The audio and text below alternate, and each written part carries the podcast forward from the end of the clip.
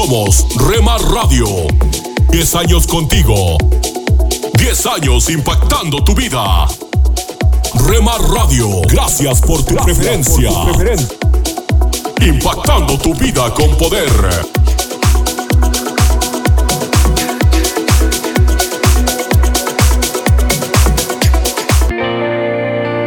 Dejes de orar, porque la oración es el camino que te conecta a Jesús. Milagroso, abres camino, cumples promesas, luz en tinieblas, mi Dios, así eres. Rhema Radio, impactando tu vida con poder.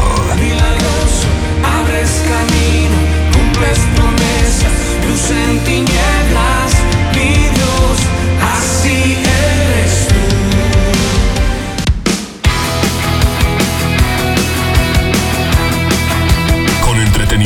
Programas especiales y de contenido. Rhema Radios, emisoras cristianas para todos.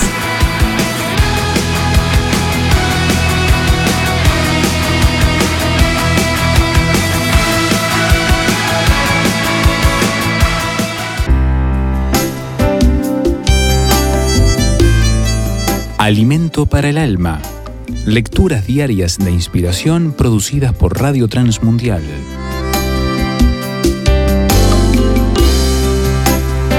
Mi nombre es Cades, la tierra que los israelitas pasarían a poseer en su transitar hacia la tierra prometida no era como la de Egipto, donde la lluvia era escasa en el año. En el versículo 11 de Deuteronomio capítulo 11 se nos dice que esta tierra fértil tenía montes que Israel no podría regar, pero también se nos dice que bebía las aguas de la lluvia del cielo, es decir, solo se mojaría con la lluvia del cielo.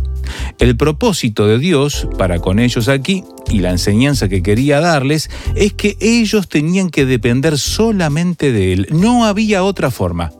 Debían acercarse más al Creador. Más adelante, en el versículo 12, se nos da el fundamento, la característica principal de esta tierra. Tierra de la cual Jehová tu Dios cuida. Siempre están sobre ella los ojos de Jehová tu Dios desde el principio del año hasta el fin. Cada uno de nosotros es un Cades-barnea. Dios cuida de nosotros todo el tiempo. ¿Cuántos de nosotros no anhelamos una lluvia de bendiciones de parte de Dios y se las deseamos a otros también? Debemos estar preparados para recibir sus aguas con corazones obedientes, porque esta es la única manera de agradecer y amar a Dios. Jesucristo es el agua de vida eterna. Juan 4, 13 y 14. Y si lo recibimos, Él promete que el Espíritu Santo nos enseñará y recordará todas las cosas que necesitamos para andar en obediencia. Y Juan habla de ello en el capítulo 14. No estamos desamparados, sintámonos bendecidos, pues tenemos un Dios que provee para nuestras necesidades físicas y espirituales. Los ojos de Dios están sobre nosotros todo el año. Meditación escrita por Neri de las Casas Berretiaga, Estados Unidos.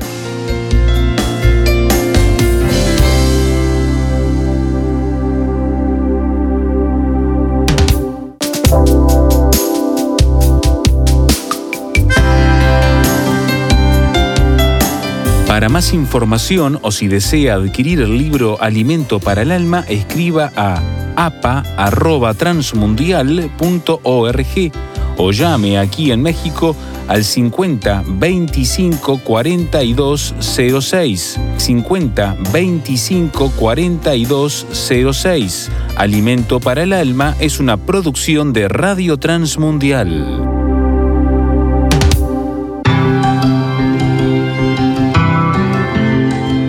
Somos Mujeres de Esperanza. Unidas, elevamos nuestras voces al Señor, orando por nuestro mundo. Dios, da poder a tu iglesia en África para establecer tu reino aquí sobre la tierra. Que venga tu reino y tu voluntad sea hecha. Te lo pedimos en el nombre de Jesús. Amén.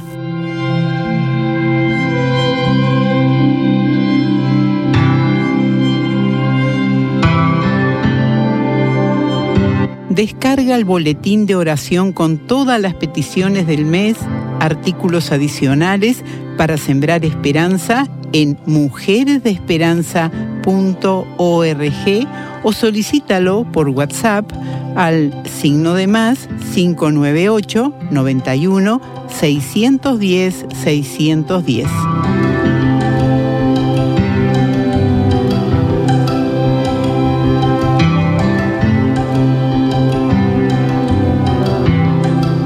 Oh, qué lindo es tener la paz de Dios. Corre la voz, los éxitos del ayer están aquí, con máxima variedad en contenido. Oh, del corazón, pareciera que uno está en retro music, dinámica y diferente. Oh, delante del trono del Señor.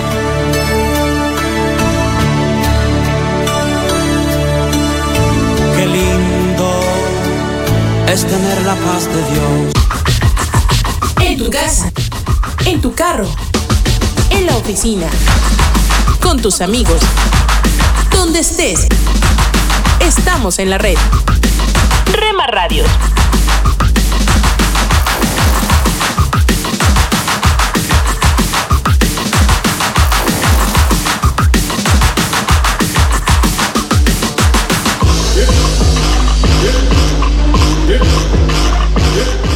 Rhema Radio. Me llevas más alto quiero ir. Me llevas más alto. Estás escuchando Rhema Radio. Me llevas más alto, transmitiendo desde Jalisco, México. Alto, impactando tu vida con poder.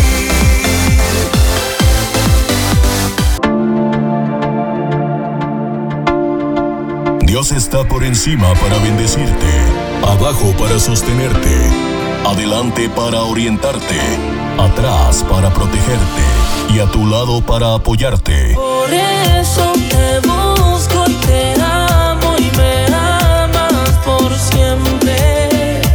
La cruz fue suficiente. Rhema Radio, impactando tu vida con poder. Te amo y me amas por siempre.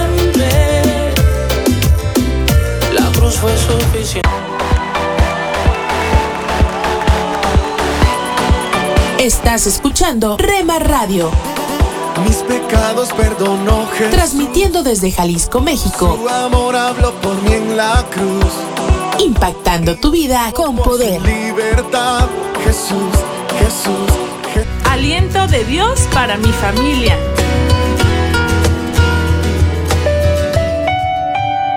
¿Cuál debe ser nuestra actitud justa con los pobres? ¿Qué tal?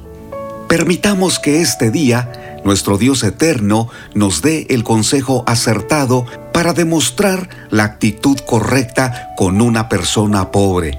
En Proverbios capítulo 17, versículo 5, declara: el que ofende al pobre, ofende a su Creador. No queda impune el que se alegra de su mal.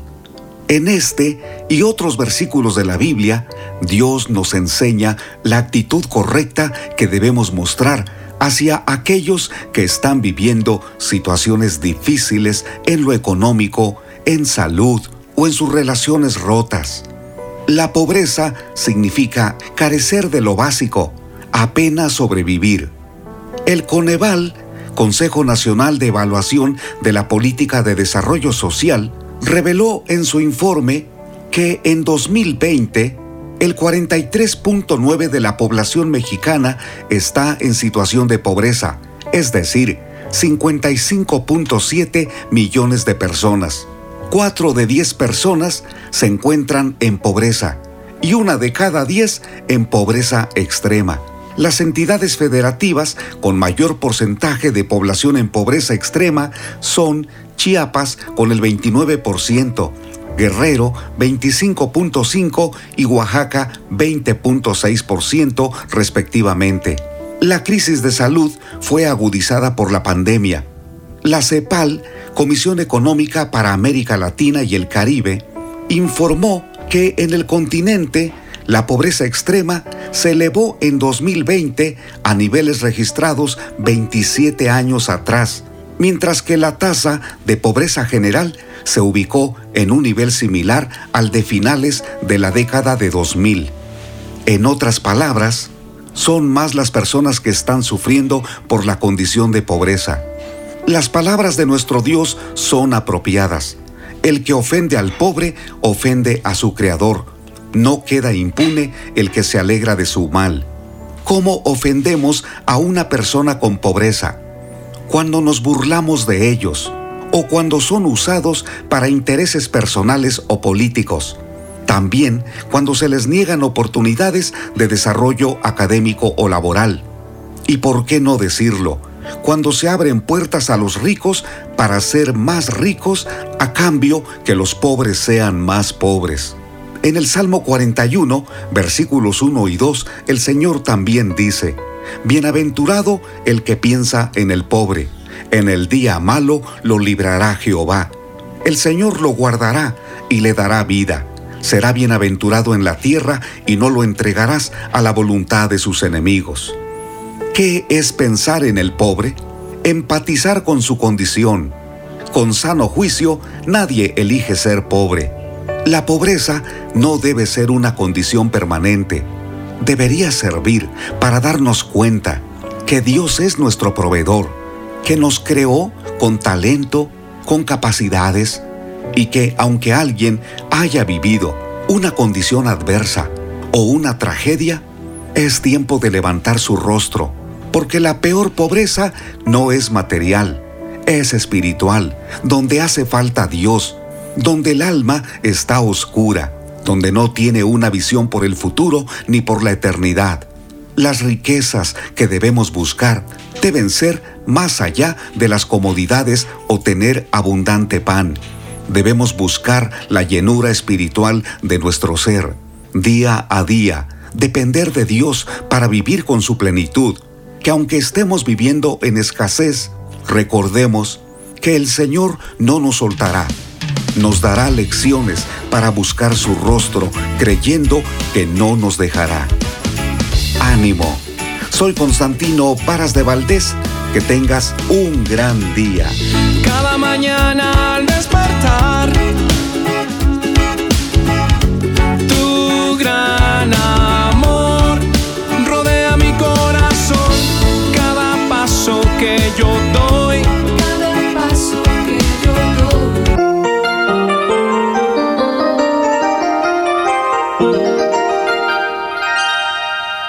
Alto. Este es el momento de la reflexión para hoy. Con usted, Cornelio Rivera. En Norteamérica, la pesca comercial de bacalao es de gran importancia económica. Grandes cantidades se envían a todas partes de Estados Unidos y Canadá. Esto requiere transportar muchos peces miles de kilómetros. Antes enviaban el bacalao congelado, pero los clientes se quejaban de que eso cambia la textura y afecta el sabor. Entonces comenzaron a transportarlos vivos en tanques con agua del mar. Pero además de ser más caro, sacar a los peces de su hábitat normal también afecta su textura y pierden sabor. Entonces se pensó en tratar de reproducir en el transporte la situación normal del bacalao, y a los tanques de agua de mar se les añadieron algunos bagres.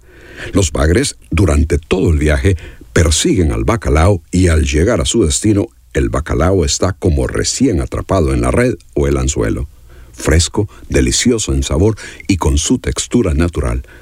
La actividad, como que si fuera en su hábitat normal, mantiene al bacalao en óptimas condiciones.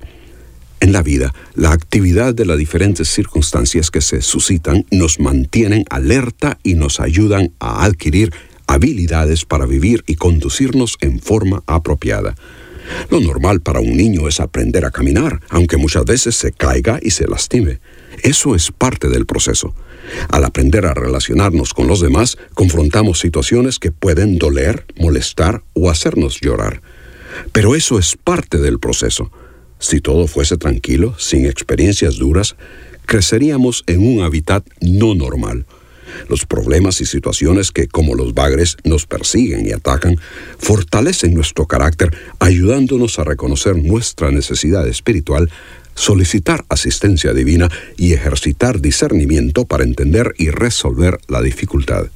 Dice la Biblia, «Tened por sumo gozo el que os halléis en diversas pruebas, pues la prueba de vuestra fe produce paciencia, y la paciencia ha de tener resultado para que seáis perfectos y completos sin que os falte nada».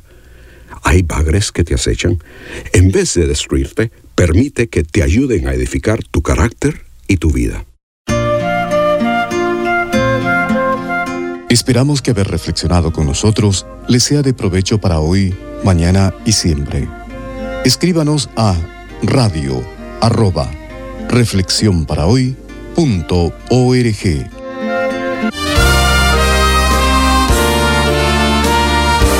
Presentamos La Buena Semilla, una reflexión para cada día del año. La Buena Semilla para hoy se encuentra en 1 Corintios 12:3. Por un solo espíritu fuimos todos bautizados en un cuerpo. Y en Efesios 4:3-4.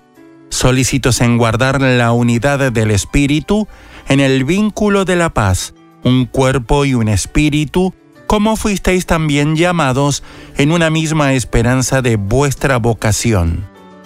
La reflexión de hoy se titula La unidad fundamental de la Iglesia. ¿Podemos hablar realmente de la unidad de la Iglesia? Exteriormente no vemos una sola iglesia, sino muchas iglesias que defienden sus diferencias, pero existe la realidad espiritual que solo Dios conoce a la perfección. Su palabra declara que la Iglesia es fundamentalmente un solo cuerpo formado por todos los creyentes, en quienes habita el mismo Espíritu y que tienen una misma esperanza. Su palabra declara un solo cuerpo, no diversos movimientos religiosos ni inscripciones en un registro de miembros de una iglesia, sino un organismo vivo, un cuerpo animado por la vida de Cristo y que se encuentra en todas partes en donde esta vida existe. Que nuestro amor y oraciones sean por toda la iglesia. Un solo espíritu, no voluntades independientes ni costumbres culturales, sino un solo espíritu venido de Dios para unir a los creyentes, fortalecerlos y dirigirlos. Evitemos negar mediante nuestros comportamientos esta unidad establecida por el mismo Espíritu Santo. Una sola esperanza, no opiniones divergentes, sino un mismo futuro maravilloso. Por variada que sean nuestras ocupaciones en la tierra, todos los creyentes tenemos el mismo destino, la casa del Padre, donde todos estaremos reunidos en torno a Jesús, nuestro Salvador. Amigo oyente, entonces la unidad fundamental de la Iglesia brillará en su perfección. ¡Qué gozo poder ver al fin a Jesús y adorarlo todos juntos! Para escuchar este y otros programas, le invitamos que visite nuestra página web en labuenasemilla.com.ar.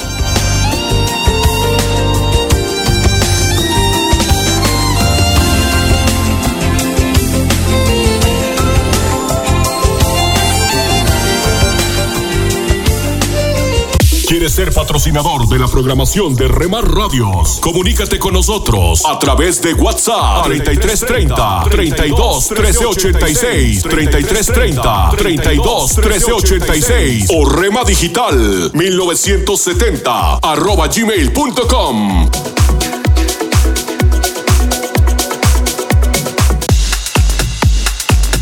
Te invitamos a escuchar Rhema Mariachi en www.rhemaradios.wixsite.com/radios.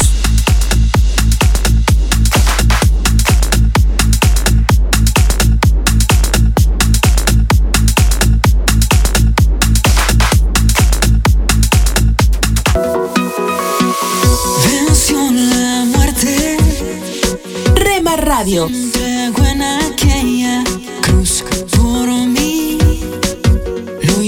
Transmitimos las 24 horas del día.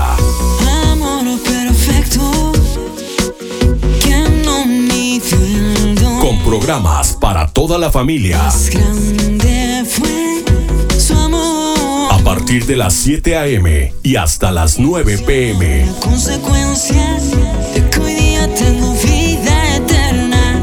Y con lo mejor de la alabanza.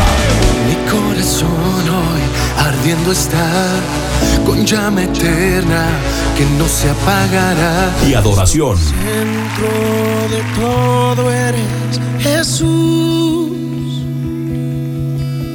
El centro de todo eres Jesús.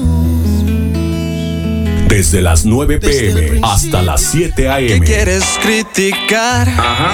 Lo que haces es juzgar. ¿Cómo? Cuidado. Ten cuidado. Ajá. Tú, yeah, que de tu hermano quieres hoy hablar, uh-huh, y sus errores resaltar. Rhema Radio, transmitiendo cuidado desde Jalisco, México, impactando tu vida con poder. Esto es la palabra para ti hoy. Y la palabra para ti hoy es Engrandece hoy al Señor, escrita por Bob Gass. En Salmos 34:3 leemos: Engrandezcan al Señor conmigo, exaltemos a una su nombre. Salmos 34:3.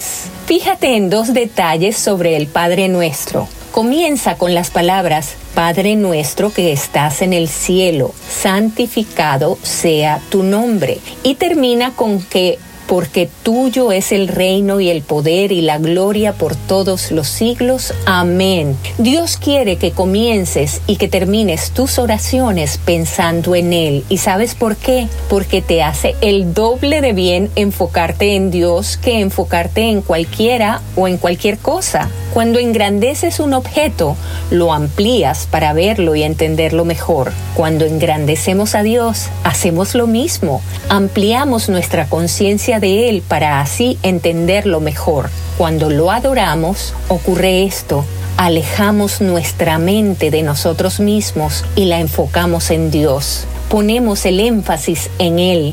And the message, o el mensaje, Eugene Peterson parafrasea las palabras finales del Padre Nuestro de esta manera: Tú tienes el control, puedes hacer lo que tú quieras, resplandeces en belleza. ¿Podría estar más claro? Hablando de Jesucristo, Peterson parafrasea las palabras de Pablo así: Dios lo resucitó de entre los muertos y lo sentó en un trono en el cielo, y Él está a cargo de que el universo funcione, todo desde las galaxias hasta los gobiernos. Ningún hombre ni poder está exento de su dominio. Y no solo por ahora, sino para siempre. Él está a cargo de todo. Tiene la última palabra en todo. En el centro de todo, Cristo reina. Por lo tanto, cuando engrandecemos al Señor, estamos diciendo: no solo reinas en el universo, también reinas en mi corazón. Hola, lectores de la Biblia. Bienvenidos a la sinopsis de la Biblia.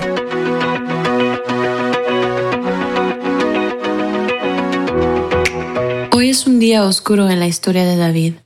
Los reyes suelen participar en hazañas militares, pero cuando llega el momento de la guerra, David se queda en casa, exponiendo una discrepancia en su liderazgo, la pasividad. Rehúye la responsabilidad. Mientras Israel está en la guerra, ve a Betsabé bañándose en un techo, que es donde la gente se bañaba porque el agua de la lluvia se acumulaba ahí. Ella está cumpliendo el mandato de Dios, purificándose a sí misma. No tenemos ninguna razón para pensar que está tratando de seducir a David.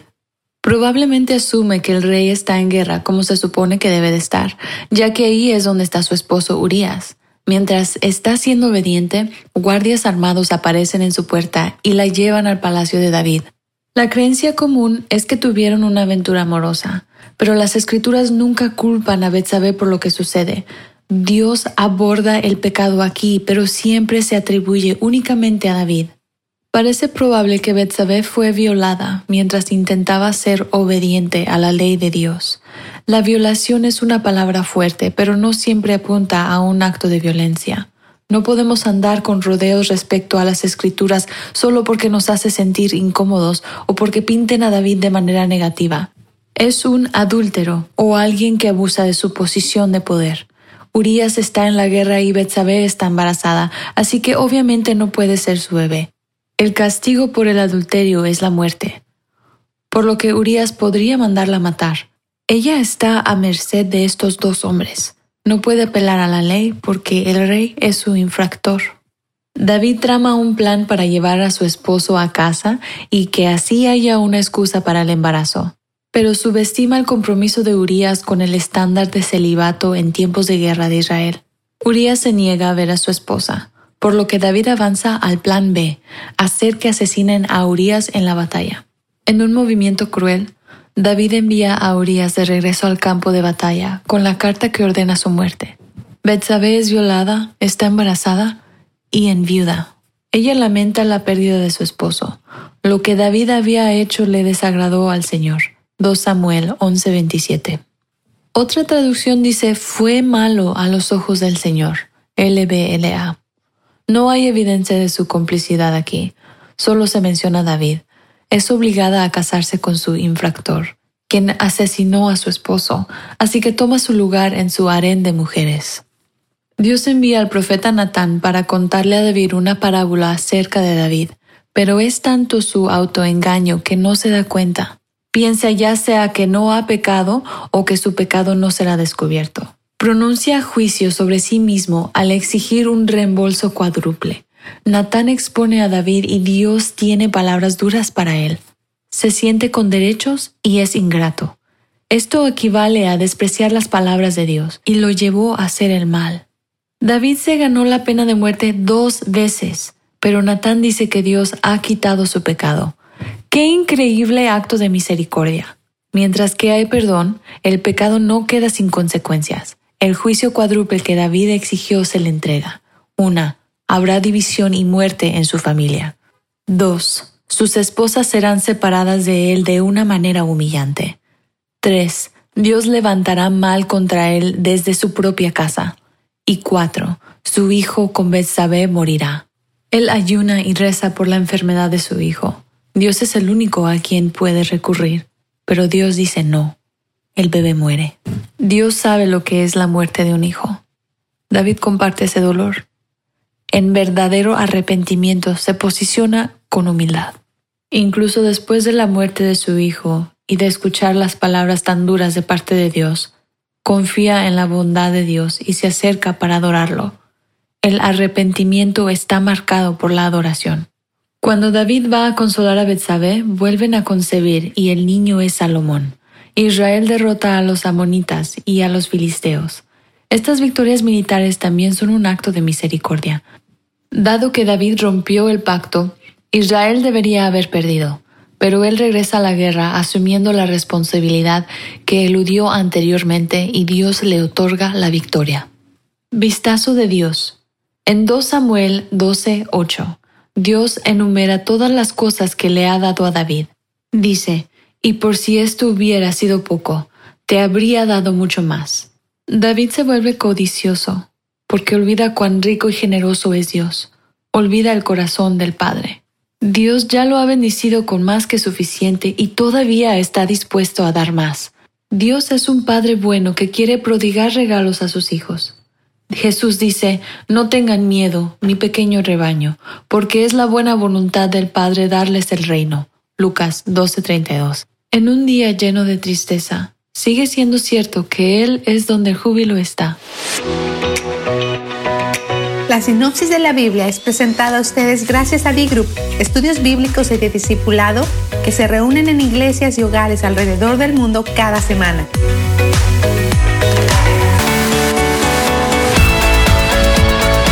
Esta es una emisora de Rhema Radios 100% cristiana.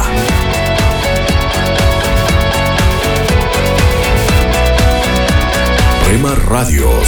Toda gloria, toda honra sean dadas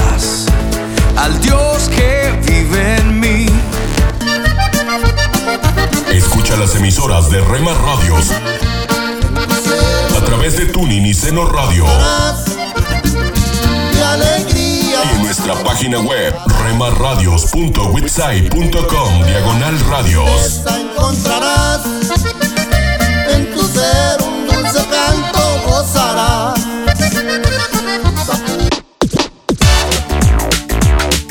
Búscanos en Facebook, www.facebook.com/Rhema Radios Mex. www.facebook.com/Rhema Radios Mex.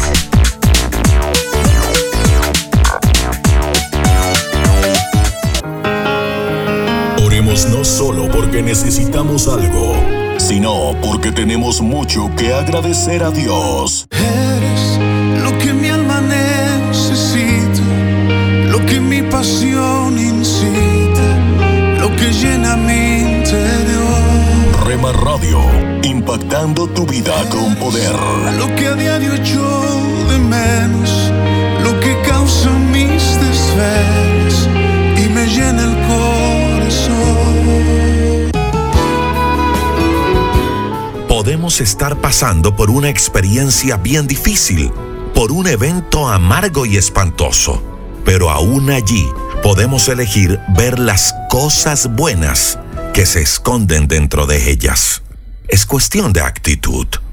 Soy Rodrigo Riaño del Castillo y ayer domingo a las 10 de la mañana en nuestro canal de YouTube hablábamos de 5 claves para construir buenas actitudes. Pues permítame en los siguientes minutos complementar ese tema de ayer hablándoles sobre cuál debe ser la actitud correcta que debemos tener frente a los demás. Y cuando hablamos de buenas actitudes para con los demás, estamos hablando de las buenas relaciones interpersonales. Y la Biblia nos habla al respecto.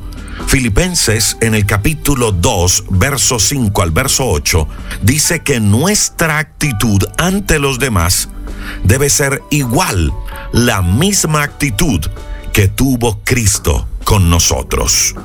Y permítame, le leo este pasaje. Filipenses 2, del 5 al 8 dice que nuestra actitud debe ser como la de Cristo, que siendo por naturaleza Dios, no consideró el ser igual a Dios como algo a qué aferrarse, sino por el contrario, se rebajó voluntariamente, tomando la naturaleza de siervo y haciéndose semejante a los seres humanos. Y luego, al manifestarse como hombre, se humilló a sí mismo y se hizo obediente hasta la muerte y la muerte de cruz. Esa fue la actitud que tuvo Cristo con nosotros. Y Pablo nos está diciendo allí que nuestra actitud con los demás debe ser igual a la que Cristo tuvo con nosotros. ¿De qué nos está hablando Pablo allí? Nos está hablando de ser humildes. Nos está hablando de ser generosos.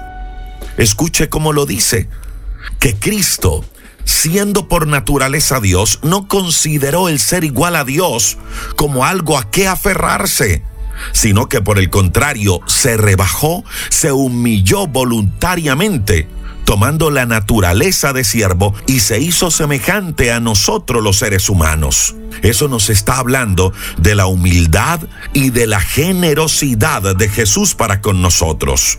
Pues igual en nuestras relaciones, iniciando con los de casa, con nuestra familia, seamos humildes, seamos generosos. Mire, Cristo pensó más en los demás que en él mismo. Y esa misma actitud de amor, de humildad, de generosidad, debemos tenerlas con los demás. Que ese también sea un buen propósito para este nuevo tiempo, para este nuevo año, construir buenas actitudes con los nuestros. Cristo, siendo por naturaleza Dios, pensó en servir, en entregarse, en dar lo mejor. La gran pregunta que debemos hacernos hoy es, ¿cuál es nuestra actitud con los demás, con nuestra familia? Pablo nos invita a imitar la actitud de Cristo. Escucha lo que dice Pablo, Filipenses 2, 3 y 4. les dice él a los filipenses: mire, llénenme de alegría, teniendo entre ustedes el mismo parecer, que ustedes vivan unidos en amor, unidos en alma y pensamiento. Pidámosle a Dios en medio de nuestra familia, en medio de nuestras relaciones, unidad en amor. Puede que no pensemos de la misma manera, puede que no tengamos la misma percepción de las cosas, que seamos diferentes uno de otros, pero que mantengamos unidos en amor, en nuestra alma. Y luego dice Pablo que no hagamos nada por egoísmo, que no hagamos nada por vanidad, que más bien hagamos las cosas con humildad y que debemos considerar a los demás como superiores a nosotros mismos. Luego dice en el verso número 4 que cada uno debe velar, que cada uno debe estar atento, no solo de sus propios intereses, no solo de su propia necesidad, sino también por los intereses de los demás. Mire, cuando Pablo está diciendo que no hagamos nada por egoísmo, que no hagamos nada por vanidad, lo que nos está diciendo es que hagamos las cosas por las razones correctas. Si usted hace algo a favor de otro, no lo haga para que lo vean, no lo haga para sentirse más que otro o para que los demás piensen que usted es muy buena persona. No, no por egoísmo, no por vanagloria. Y en esa misma lista de buenas actitudes que Pablo nos da, en esas mismas claves para tener buenas relaciones con los demás, Pablo sigue diciendo que miremos a los demás como más importantes que a nosotros. Sí, que no miremos a los demás por encima del hombro, que no nos creamos más que otros, sino al contrario, que los miremos como superiores a nosotros mismos. Y luego dice que miremos, que velemos, que estemos atentos más por las necesidades de los demás, de los otros, que por las propias. Y cuando termina de decir eso, cuando termina esa lista de buenas actitudes, nos dice que nuestra actitud debe ser igual, similar a la de Cristo Jesús, de humildad, de generosidad y de entrega. Y luego, si saltamos al verso 14 del capítulo 2 de Filipenses, Pablo les dice a ellos: hagan todo sin quejarse, hagan todo sin discutir, para que nadie pueda criticarlos. Luego dice: lleven una vida limpia, como corresponde a hijos de Dios, y brillen como luces radiantes en un mundo lleno de gente perversa y corrupta. Qué interesante todo esto que Pablo les dice a los filipenses. ¿Y sabe qué es lo que me llama la atención? Que Pablo les estaba hablando de las buenas relaciones, de las buenas actitudes, estando en una cárcel, esperando la muerte, sufriendo maltrato, azotes, estando en un calabozo, esperando la muerte. Y le dice a ellos, a los que están afuera de la cárcel, a los que están libres, a los que están en una mejor condición de él, que tuvieran buenas actitudes. Y esa es la invitación que quiero hacerle a usted, mi amiga y mi amigo, el día de hoy. A que en este nuevo tiempo construyamos buenas actitudes. ¿Cómo construirlas? Eso lo hablamos en la transmisión de ayer domingo a las 10 de la mañana en nuestro canal de YouTube. Allí nos encuentra como Rodrigo Riaño del Castillo. Y hoy, complementando esa transmisión, la invitación que le hago es para que tengamos buenas actitudes con las demás personas, iniciando con nuestra familia. Como lo decíamos ayer, estoy seguro que si nos proponemos a eso, a construir buenas actitudes con las demás personas, iniciando con nuestra familia, vamos a hacer de este año un año diferente. Señor, te doy muchas gracias por cada persona que se conecta con nosotros en este devocional, Gracias, Señor, porque nos enseñas en tu palabra las buenas relaciones. Ayúdanos, Dios, a tener con los demás la misma actitud que tuviste para con nosotros. Señor, si hemos hecho de nuestro hogar, de nuestra familia, de nuestro matrimonio un campo de batalla, perdónanos, Dios. Ayúdanos para que nuestro hogar, nuestra familia, nuestras relaciones sean sanas, Dios. Puede que no sean perfectas, pero que sí sean sanas. Ayúdanos a mejorar en ese aspecto, Dios. Ayúdanos a construir buenas actitudes, que este sea un buen propósito para este nuevo tiempo. Bendice, Dios, a cada persona que se conecta con nosotros, a ellos y sus familias. Y hoy, Cristo, te declaramos como nuestro Señor, como nuestro Salvador personal. Por favor, Cristo, escribe nuestro nombre en el libro de la vida. Y gracias porque en tu resurrección hay una nueva vida y una nueva esperanza. Recuerde que ya está el libro Diario de un Vencedor, 60 acciones transformadoras. A través de cada devocional del libro Diario de un Vencedor, usted tendrá la oportunidad de conectarse con ese propósito maravilloso que Dios tiene para usted, y sobre todo con esa vida victoriosa que Dios quiere darle. Diario de un Vencedor, 60 acciones transformadoras. Si vive por fuera de Colombia, lo puede adquirir en Amazon. En la descripción de este video, que está en YouTube, puede ver los enlaces donde puede adquirir el libro en Amazon, la versión digital o la versión física, donde Amazon se lo imprime y se lo envía a cualquier lugar del mundo. Y si vive en Colombia, visite nuestra web www.rodrigoriaño.com, www.devocionalesenlinea.org. A través de ese medio, si vive en Colombia, podrá adquirir el libro Diario de un Vencedor. Recuerde seguirnos en todas nuestras redes sociales: YouTube, Facebook, Instagram, Telegram. Allí estamos como Rodrigo Riaño del Castillo. Un abrazo y bendiciones para todos.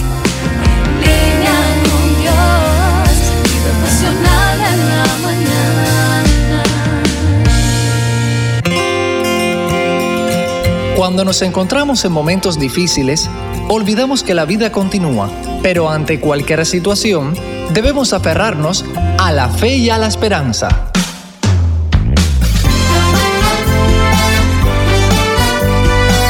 Meditaciones y comentarios con el pastor Alberto González en Mensajes de Fe y Esperanza.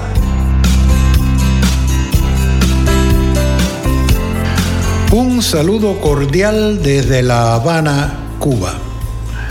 Muchas personas creen que tienen que pagar por el perdón y las bendiciones divinas.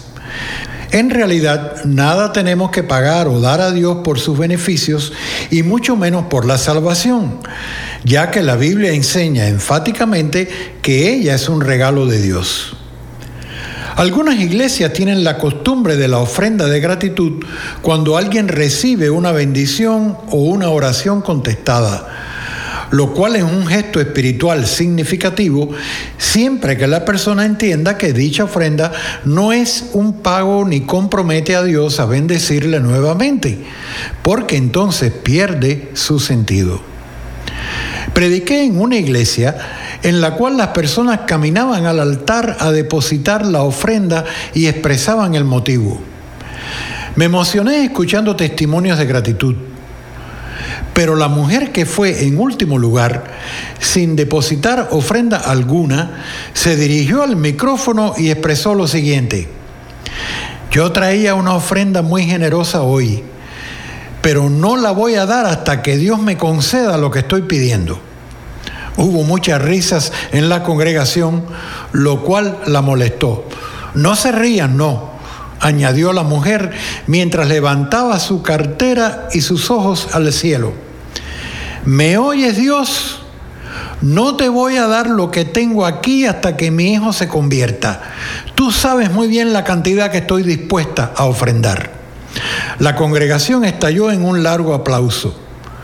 Mientras la mujer caminaba hacia su asiento, el pastor se paró y se dirigió al púlpito. Confieso que yo no estaba preparado para oír lo que expresó, porque dijo mientras elevaba sus ojos al cielo: Padre mío, ¿te has fijado ya en las cifras que aparecen en ese cheque que ella guarda? Por favor, haz un esfuercito y contesta pronto su oración, Padre mío. Hubo mucha más risa en la congregación, chiflidos y gritos de aleluya, gloria a Dios. La gente aplaudía delirantemente y el baterista del grupo musical tocaba los platillos. ¿Qué está pasando en algunas iglesias en los últimos tiempos? Hemos olvidado los fundamentos de nuestra fe. Admiro la sinceridad de esa mujer al expresar sus sentimientos y su angustia por la salvación de su hijo. Pero es una herejía intentar comprar la salvación de un hijo ofreciendo a Dios una jugosa ofrenda. También es bochornoso que una iglesia delire de entusiasmo y alegría banal cuando alguien ofrezca a Dios una buena cantidad de dinero con tal de lograr su respuesta a una petición, sea cual fuese. Si algo enseña la Biblia con claridad, es que la salvación es por gracia. No podemos comprarla con ninguna ofrenda, ni tampoco podemos comprar las bendiciones de Dios. Ellas llegan por gracia de Dios. Acabas de escuchar una emisión más de Mensajes de Fe y Esperanza. Puedes escribirnos por correo postal a la siguiente dirección: P.O. Box 8700, Cary, NC 27512, Estados Unidos. También puedes enviar un correo electrónico a feyesperanza@transmundial.org. Gracias por la sintonía y la esperamos en el próximo programa de Mensajes de Fe y Esperanza.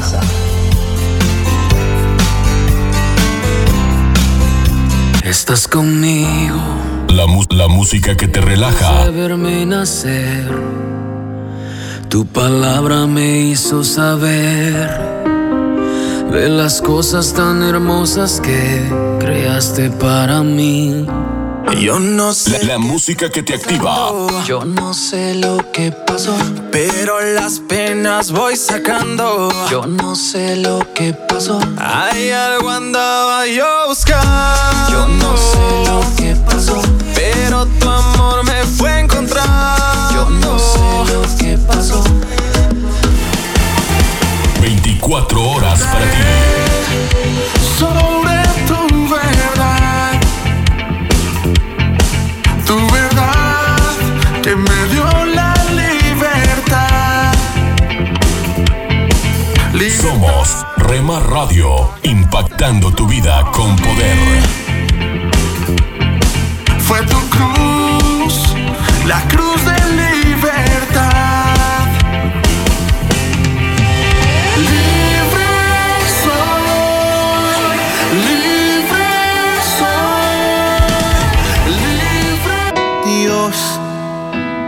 Escucha de lunes a viernes familia, la programación especial para la familia aquí en Dios, Rhema Radio. Impactando tu vida con poder.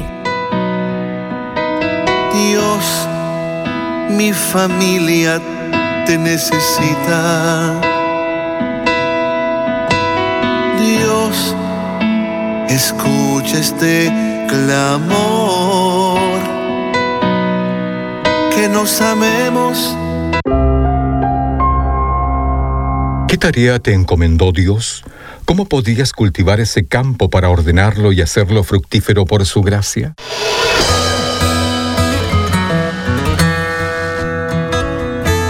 Bienvenidos a nuestro Pan Diario. El tema para el día de hoy: cultivar el mundo de Dios. La lectura se encuentra en Génesis capítulo 1. Tomó pues el Señor Dios al hombre y lo puso en el huerto de Edén para que lo labrara y lo guardase. Papá, ¿por qué tienes que ir a trabajar? El motivo de la pregunta de mi hija era que quería jugar conmigo. Hubiese preferido faltar al trabajo y pasar tiempo con ella, pero había una creciente lista de tareas que requerían mi atención. No obstante, la pregunta es buena. ¿Por qué trabajamos realmente? ¿Es simplemente para sustentarnos a nosotros mismos y a las personas que amamos? ¿Y el trabajo no remunerado, por qué lo hacemos? Génesis capítulo 2 nos dice que Dios puso al primer hombre en el huerto para que lo labrara y lo guardase. Mi suegro es granjero y suele decirme que trabaja por puro amor a la tierra y al ganado. Esto es hermoso, pero deja latentes muchas preguntas para los que no aman lo que hacen. ¿Por qué Dios nos puso en un lugar particular con una tarea específica? Génesis capítulo 1 da la respuesta. Estamos hechos a la imagen de Dios para ser buenos mayordomos del mundo que Él creó. Las historias paganas sobre cómo comenzó el mundo muestran dioses que hacen de los seres humanos sus esclavos. Génesis declara que el único Dios verdadero hizo a los humanos para que lo representaran y administraran lo que Él había creado. Que en nuestro trabajo podamos reflejar ante el mundo el orden que Dios estableció. Señor, que reflejemos tu amor, sabiduría y orden en nuestro trabajo.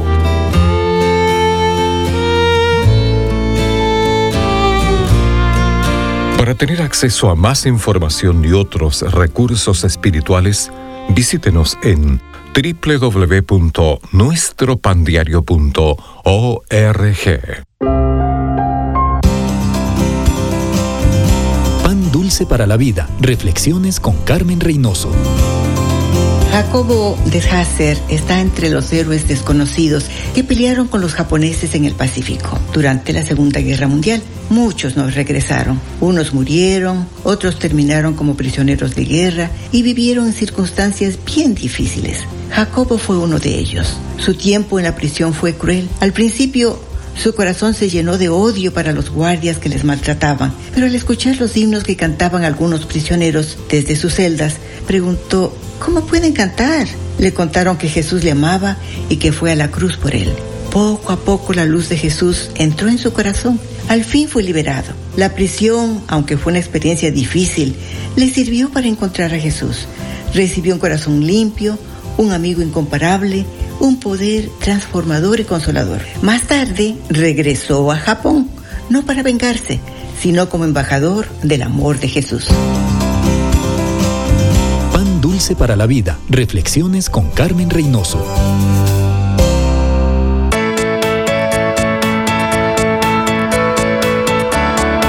En Rhema Radios nos esforzamos día a día para darte lo mejor. Rhema Radios. Transmitiendo desde Jalisco, México. Toda gloria. Rhema Radios. Honra sean dadas al Dios que vive en mí. Los caminos de mi rey. Estás escuchando Rhema Radio, transmitiendo desde Jalisco, México, impactando tu vida con poder.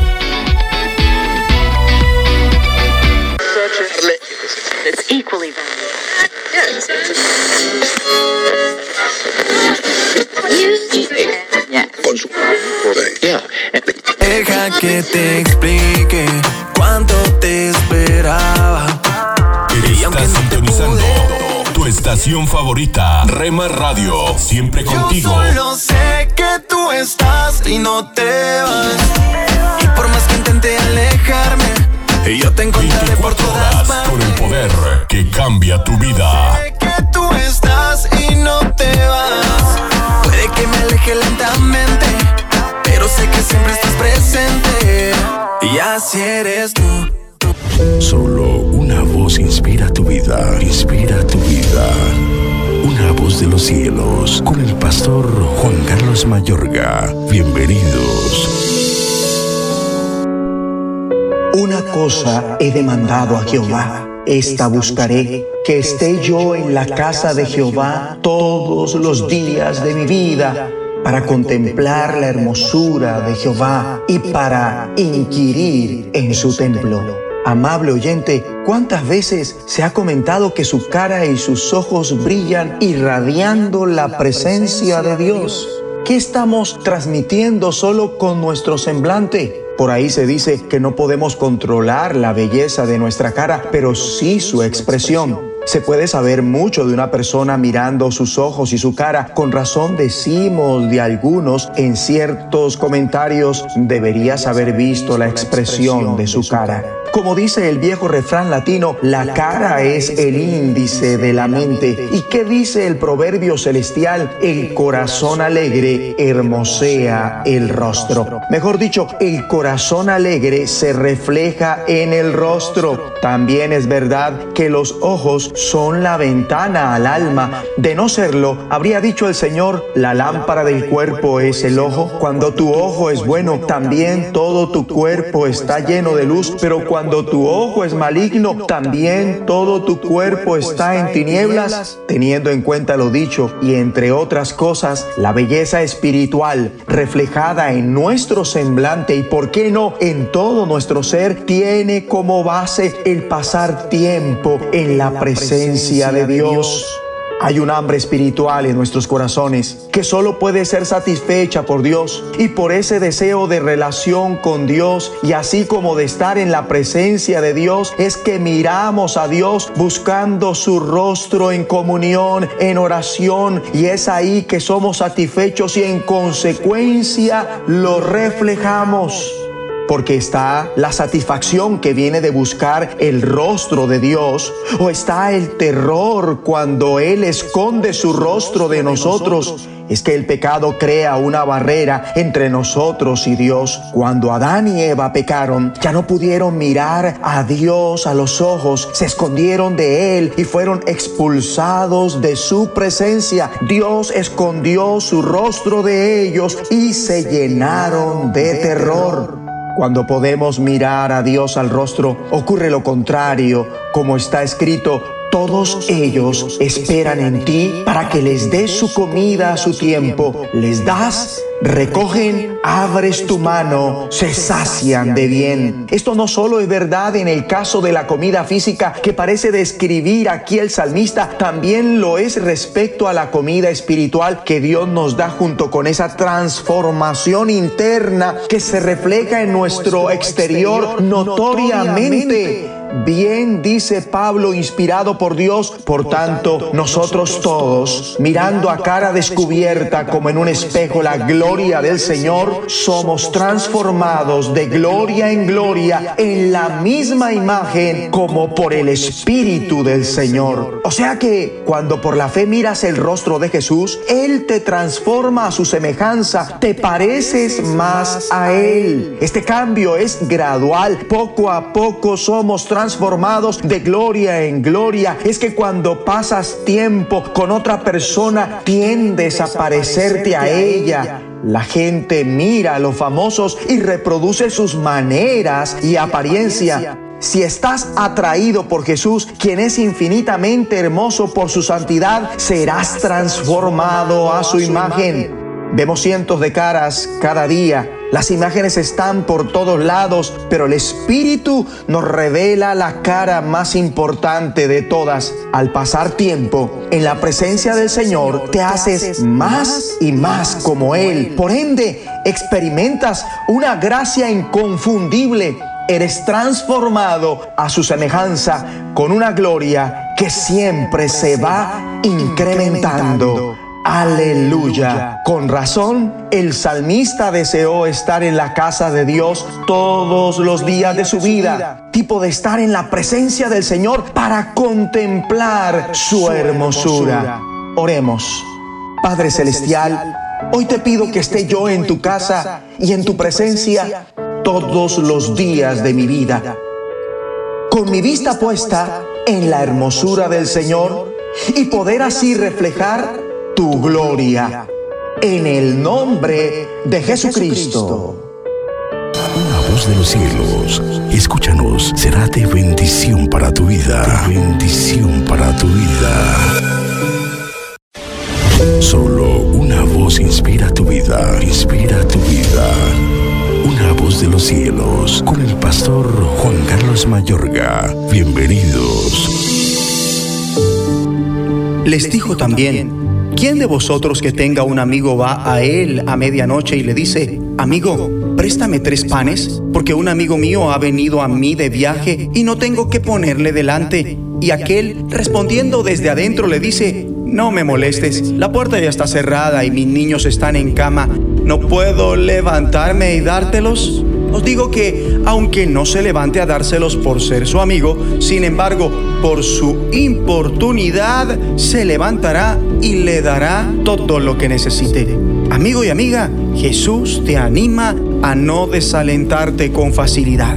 Como oímos, relata una historia para revelar el poder de la insistencia, incluso en las imperfectas relaciones humanas. Él continúa enseñando cómo la persistencia es tan importante en tu relación con Dios. Así que les digo, dice el Señor, sigan pidiendo y recibirán lo que piden. Sigan buscando y encontrarán. Sigan llamando y la puerta se les abrirá. Pues todo el que pide recibe, todo el que busca encuentra, y a todo el que llama se le abrirá la puerta.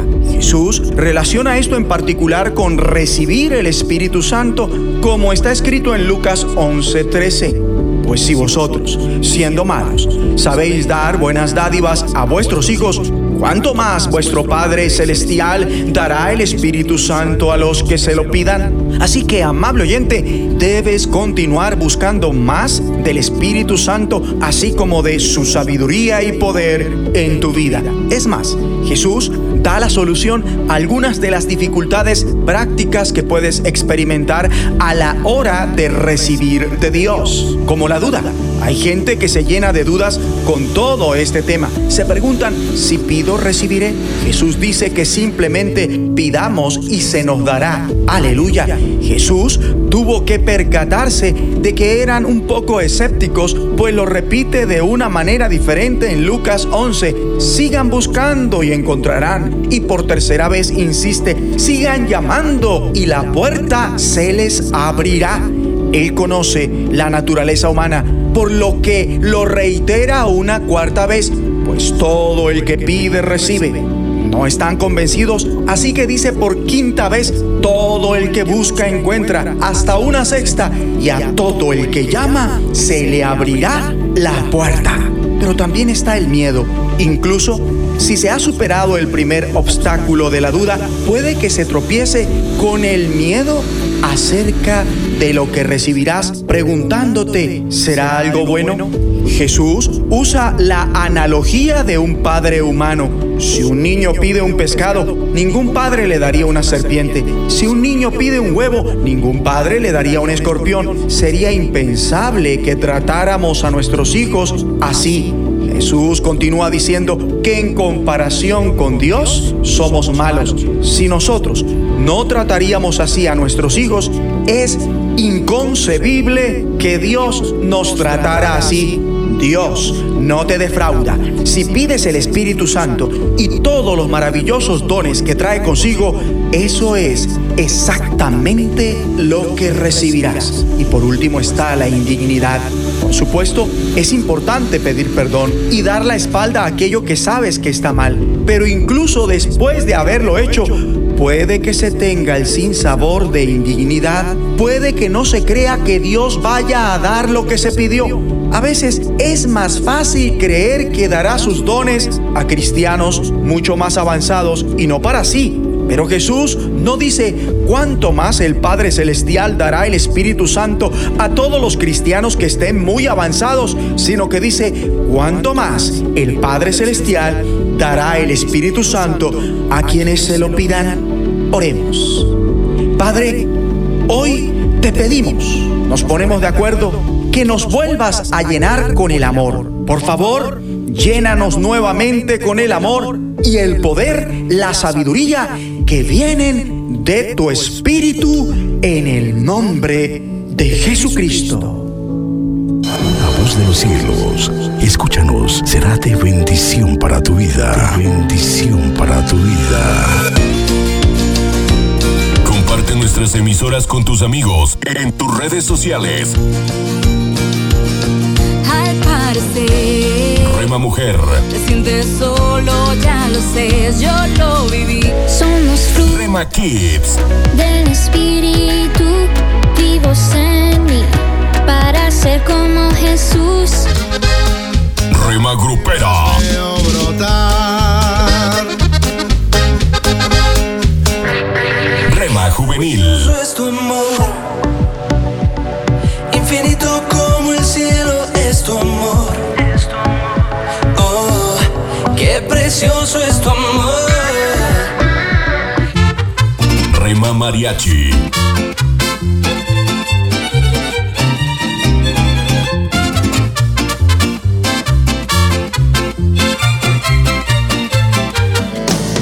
Retro Music. Oh, Señor, en mi bajeza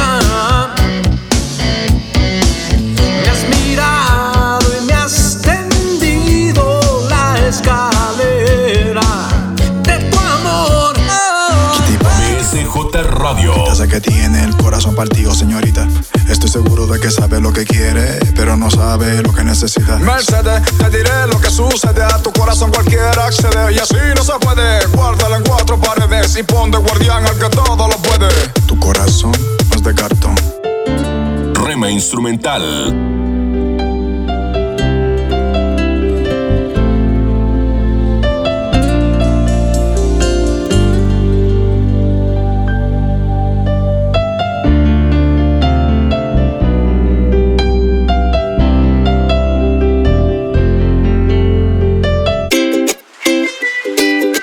Medios.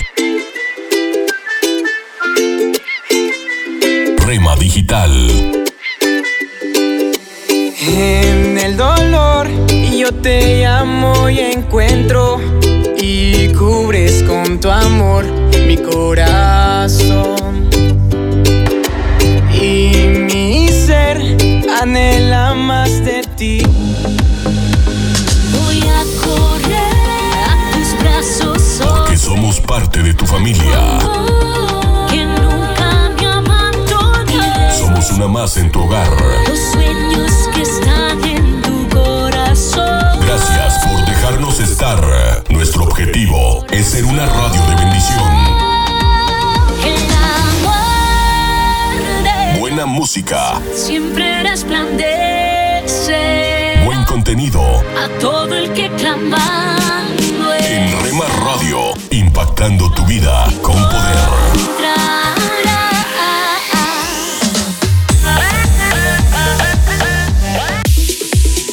Somos Rhema Radio. 10 años contigo. 10 años impactando tu vida. Rhema Radio. Gracias por tu preferencia. Impactando tu vida con poder.